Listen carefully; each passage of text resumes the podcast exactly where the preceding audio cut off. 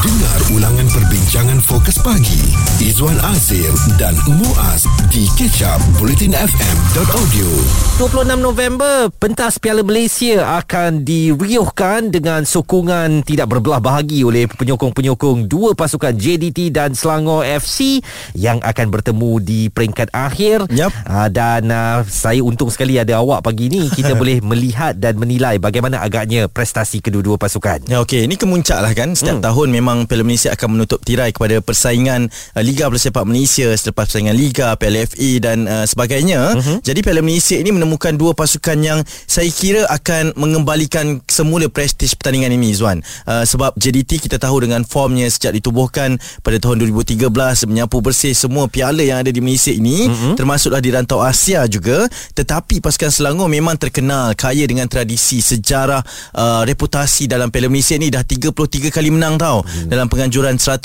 tahun ini hmm. dan ini adalah uh, piala yang tertua di rantau Asia Tenggara penganjurannya jadi saya kira ini boleh dikatakan seperti final yang menemukan dua jagoan yang memang kekal sebagai musuh tradisi uh, zaman berzaman musim bermusim ni dalam persaingan Liga Malaysia dan walaupun orang kata JDT ni pasukan elit lah ya okay. ramai yang kata tutup mata pun esok tak payah risau lah JDT akan menang menewaskan Selangor kata orang okay. tapi jangan lupa itu juga kata orang tahun lepas uh-huh. yang mana semua orang menjangkakan JDT boleh membaham uh, KL City kan? Setuju. tetapi bagaimana uh, kemeriahan itu masih lagi kita ingat apabila KL City telah berjaya menumpaskan JDT di uh, final Piala Malaysia. Betul. Apakah uh, juga cakap-cakap orang esok akan meleset dan bagaimana agaknya prestasi Selangor yang akan berdepan dengan pasukan elit dari selatan tanah air ini? Uh, itu perlu kita berikan perhatian. Dan kami kedua-duanya anak Selangor uh, memang saya tak apa saya okay. saya penonton. Uh-huh. awak yang nak mengulas tu saya takut ada ketidakseimbangan hey, betul juga tu. Tapi itulah tugasan kita kan. Uh. dan kebiasaannya nampak tak perasan tak Izzuan? Kita dua-dua pada pagi ini. Kebetulan uh. saya teman awak pada pagi ini. Pasangan saya di petang tu orang Johor. Uh. Haiza kan? Memang kerap berentap dengan saya lah katanya. Dan itu membuatkan saya terfikir. Uh, betul lah uh, Piala Malaysia ni masih mendapat tempat di hati peminat-peminat yang ikut uh, bola sepak. Memang akan rasa wow prestigenya. Yang hmm. tak ikut pun akan ambil tahu berkenaan dengan perkara ini dan timbul persoalan berkenaan dengan uh, sama ada masih relevan atau tidak ada prestige atau tidak berkenaan dengan uh, kejohanan Piala Malaysia ini macam saya cakap tadi ianya yang paling tua uh-huh. paling lama dipertandingkan di pentas di Asia uh, Tenggara, Asia eh? Tenggara dan uh, saya percaya uh, perlu kita update ataupun kita ikutkan kembali format pertandingan ini supaya ianya menjadi relevan pada musim ini ha, jadi itu yang perlu kita lihat bagaimana hmm. untuk terus uh, menyemarakkan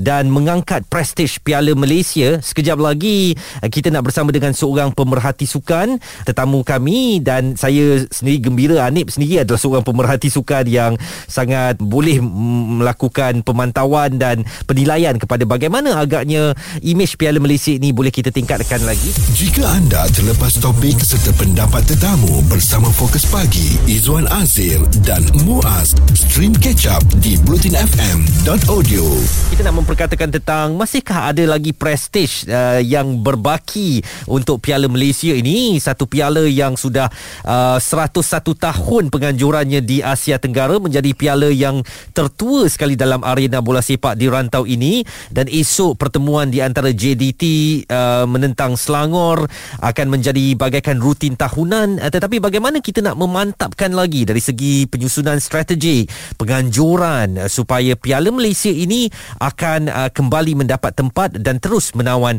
peminat-peminat bola sepak tempatan. Ya, Izwan dah cakapkan berkenaan dengan penganjuran 101 tahun. Jadi itu mungkin yang menjadi satu daya tarikan lah eh. Tetapi mm-hmm. kita tak nak ianya menjadi rutin sahaja. Uh, setiap hujung tahun ada perlawanan akhir Piala Malaysia tapi ke mana perginya. Sebab itu kita dapatkan Datuk Dr. Pekan Ramli seorang pemerhati sukan, pengulas sukan, orang kuat juga dalam uh, persaingan Liga Sepak Malaysia ini. Uh, Datuk melihat kepada penganjuran pertembungan uh, Selangor dengan JDT esok ini adakah masih ada keterujaan dari sudut uh, perlawanan bola sepak dan penganjuran itu sendiri Datuk? Sebelum saya pergi kepada jawapan tu saya ucap tahniah lah kepada kedua-dua pasukan lah untuk uh, ni kejayaan melayakkan diri ke perlawanan akhir Piala Malaysia. ADC pun kalau ikut tahun penganjuran pun dah 101 eh. Betul. 101 tahun. Mm-hmm. dan uh, kalau kita lihat kepada edisi perlawanan sebenarnya edisi yang ke-99 kalau tak silap saya. Mm-hmm. Sebab ada tahun yang tidak diadakan Piala Malaysia kan? Yeah. sebelum ni. Tetapi itulah uh, macam persoalan itu tadi kita nampak bahawa ia macam rutin biasa lah. Every year kita menanti satu perlawanan Piala Malaysia yang kita anggap adalah satu kejohanan bola sepak yang paling berprestij di negara kita eh. Mm-mm. Tetapi selain daripada perlawanan itu tidak ada sebenarnya tidak banyak lah ataupun uh, boleh kita katakan tidak ada lah kita katakan uh, kita kata hype up with the event tu tak ada lah Mm-mm. untuk perlawanan akhir ni yang yang dilakukan oleh uh, kita kata pihak yang berkenaan lah eh Mm-mm. dan saya rasa kita perlu melihat ini satu kalau kita menganggap ini satu kejohanan yang klasik ataupun pertandingan Piala Malaysia yang sangat berprestij dia punya perayaan itu uh, kalau bolehlah dapat kita adakan lah uh, pada masa yang akan datang. Kadang-kadang kita terlalu sibuk dengan jadual perlawanan yang padat dan sebagainya. Hmm. Tetapi kadang-kadang kita lupa bahawa kita juga perlu orang kata mengadakan uh, ataupun mewujudkan kemeriahan Hmm. untuk menanti perlawanan akhir ini Betul. dengan apa orang kata mungkin ada festivalnya Hmm. mungkin ada event-event sampingan ataupun kita katakan side event Mm-mm. supaya ia dapat menarik bukan saja penyokong untuk dua-dua pasukan untuk turut bersama menyaksikan perlawanan akhir tetapi kepada seluruh peminat bola sepak tanah air memang menanti-nantikan uh, perlawanan akhir kejohanan yang kita anggap piala yang paling berprestij dan piala yang begitu klasik dalam uh, bola sepak bukan saja di Malaysia tetapi di Asia Tenggara ni. Saya rasa Datuk apabila tempoh uh, perlawanan antara separuh akhir ke final itu cuma seminggu saja Okey. mungkin ini tidak uh, memungkinkan untuk uh, suatu suntikan kemeriahan itu dibuat oleh mana-mana pasukan eh jadi kalau dapat dijarakkan sikit antara separuh akhir dengan final tu mungkin uh, sekurang-kurangnya ini boleh uh, menjadi cadangan supaya kemeriahan itu dapat lebih di, dirasai dan disusun oleh setiap pasukan yang bertanding tu untuk mendapatkan mood menjelang Piala Malaysia Datuk eh Ya, saya setuju. Saya setuju. Uh, mungkin juga kerana ini kerana kekangan kepada jadual yang begitu padat. Hmm. Musim bola sepak kita disebabkan uh, uh, ada penangguhan, ada acara-acara lain ataupun uh, kita katakan tugasan-tugasan lain yang yang terpaksa dihentikan perjalanan liga itu terutama untuk persiapan pasukan kebangsaan kan eh. Hmm. Jadi itulah sebabnya perlawanan pada musim ini kita dapat lihat begitu padat sekali dan juga terpaksa format perlawanan Piala Malaysia ini juga diubah Mm-mm. menyebabkan perlawanan Piala Malaysia ini berlangsung uh, begitu singkat.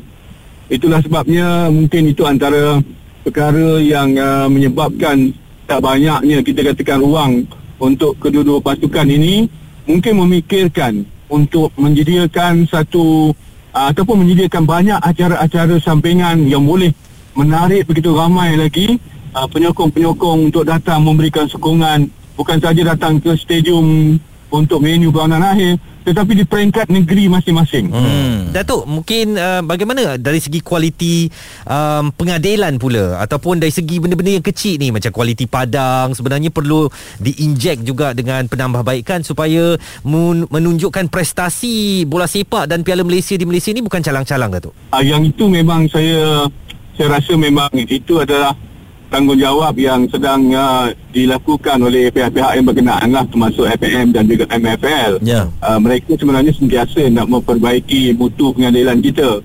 Tetapi uh, begitu juga dengan hal-hal padang eh? Hmm. dan uh, kita dapat kita dapat lihat bahawa setiap kali perlawanan akhir sebenarnya adalah padang yang dipilih ataupun stadium yang terpilih adalah stadium yang terbaik Mhm.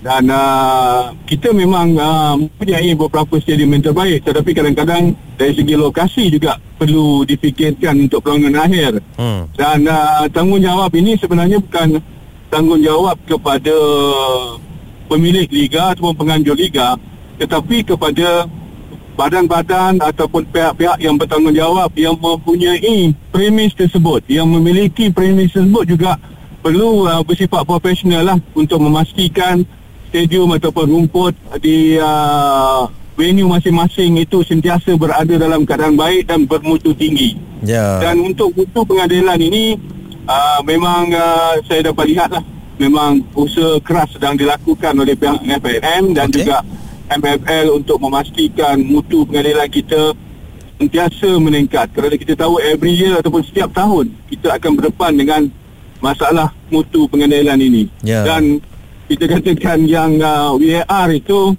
uh, memanglah diharapkan kita akan memiliki VAR bagi setiap indi, ataupun bagi setiap venue mm-hmm. tetapi ia satu perkara yang mungkin uh, prosesnya perlu ber, ataupun prosesnya berjalan agak perlahan kerana dia memerlukan kos yang agak tinggi mm-hmm. jadi kita kena bersabarlah uh, dengan uh, uh, hal VAR ini tetapi pada waktu yang sama kita juga perlu meningkatkan mutu pengadilan kita dari semasa ke semasa. Datuk secara ringkasnya JDT atau Selangor ramalannya? Walaupun orang Selangor marah dekat saya tapi saya masih lagi merasakan bahawa pakej yang lengkap itu milik JDT. Baik. Marah kita Datuk, marah. ya, ya saya tahu. kita tak Tapi nak buat apa itulah kenyataan tetapi mungkin kita Selangor boleh mengharapkan kepada uh, dia punya current performance dia ha. untuk malam besok dan juga mungkin sesuatu keajaiban mungkin boleh berlaku lah. InsyaAllah. Itu dia Datuk Dr. Pekan Ramli. Beliau adalah pemerhati sukan yep. memberikan ulasan bagaimana langkah-langkah yang boleh diambil untuk meningkatkan kembali prestij Piala Malaysia ini. Mm-hmm. Uh, bukan sahaja dari segi prestasi sukan itu sendiri tetapi ialah benda-benda kepengadilan mm. ya, infrastruktur juga perlu ditingkatkan dan uh, beliau percaya bahawa itu memang sedang dilakukan sekarang. Marilah kita mengharapkan um, prest- prestij Piala Malaysia ini akan terus uh, tinggi di mata peminat-peminat bola sepak tempatan. Izwan Azir dan Muaz di Ketchup Politin FM.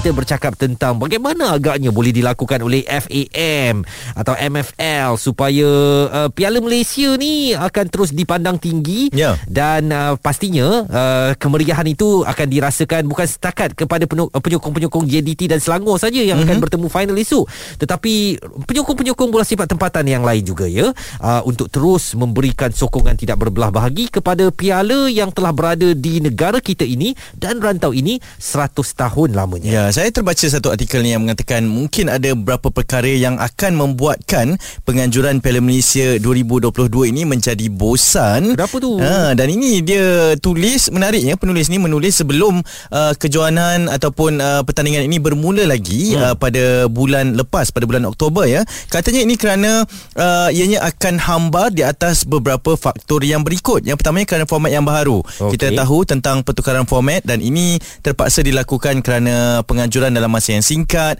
Uh, pasukan kebangsaan perlu dikumpulkan untuk menghadapi kejohanan uh, Piala AFF nanti. Hmm. Jadi sebab itulah format ini ditukar kepada kalah mati sahaja. Tiada lagi pertandingan peringkat kumpulan. Kita faham uh, bila ada pertandingan peringkat kumpulan ini sentimen untuk uh, kebangkitan yang yang ke- kerdil menewaskan pasukan gergasi hmm. itu akan berlaku. Tetapi kita juga perlu faham bahawa pada era zaman moden ini format ini perlu diubah menjadi format kalah mati sahaja. Dan kemudian katanya lagi antara faktor yang akan membuatkan pertandingan ini bosan adalah musim tengkujuh uh, kerana ianya akan berlangsung uh, pada bulan Oktober dan juga November. Dan umum sedia maklum uh, negara kita akan menghadapi musim tengkujuh bermula pada bulan lepas kan? Uh, jadi itu antara perkaranya juga dan demam Piala Dunia Ah itu uh, inilah ya. tak boleh nak elak lah Ah, ini 4 memang tahun sekali Tak boleh nak elak kan hmm. Jadi uh, Kalau tahun ni Mungkin orang Kurang beri tumpuan Kepada Piala uh, Malaysia Akibat hmm. uh, Penganjuran yang bersekali Dengan Piala Dunia Di Qatar tu uh, Jadi uh, Nak buat macam mana kan Ha, Ah. Tapi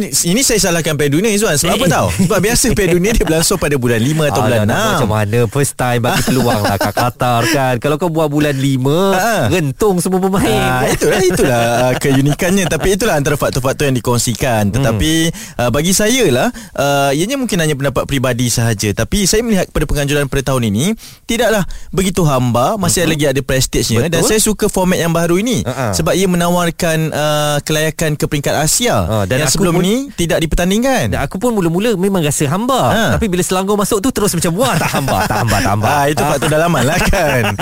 Ah, jadi kami nak ucapkan selamat maju jaya kepada kedua-dua pasukan JDT dan juga Selangor yang akan bertembung esok. Apapun uh, kita sama-sama memainkan peranan ya supaya Piala Malaysia ni akan terus diangkat Setuju. sebagai piala yang berprestij bukan sahaja di Malaysia.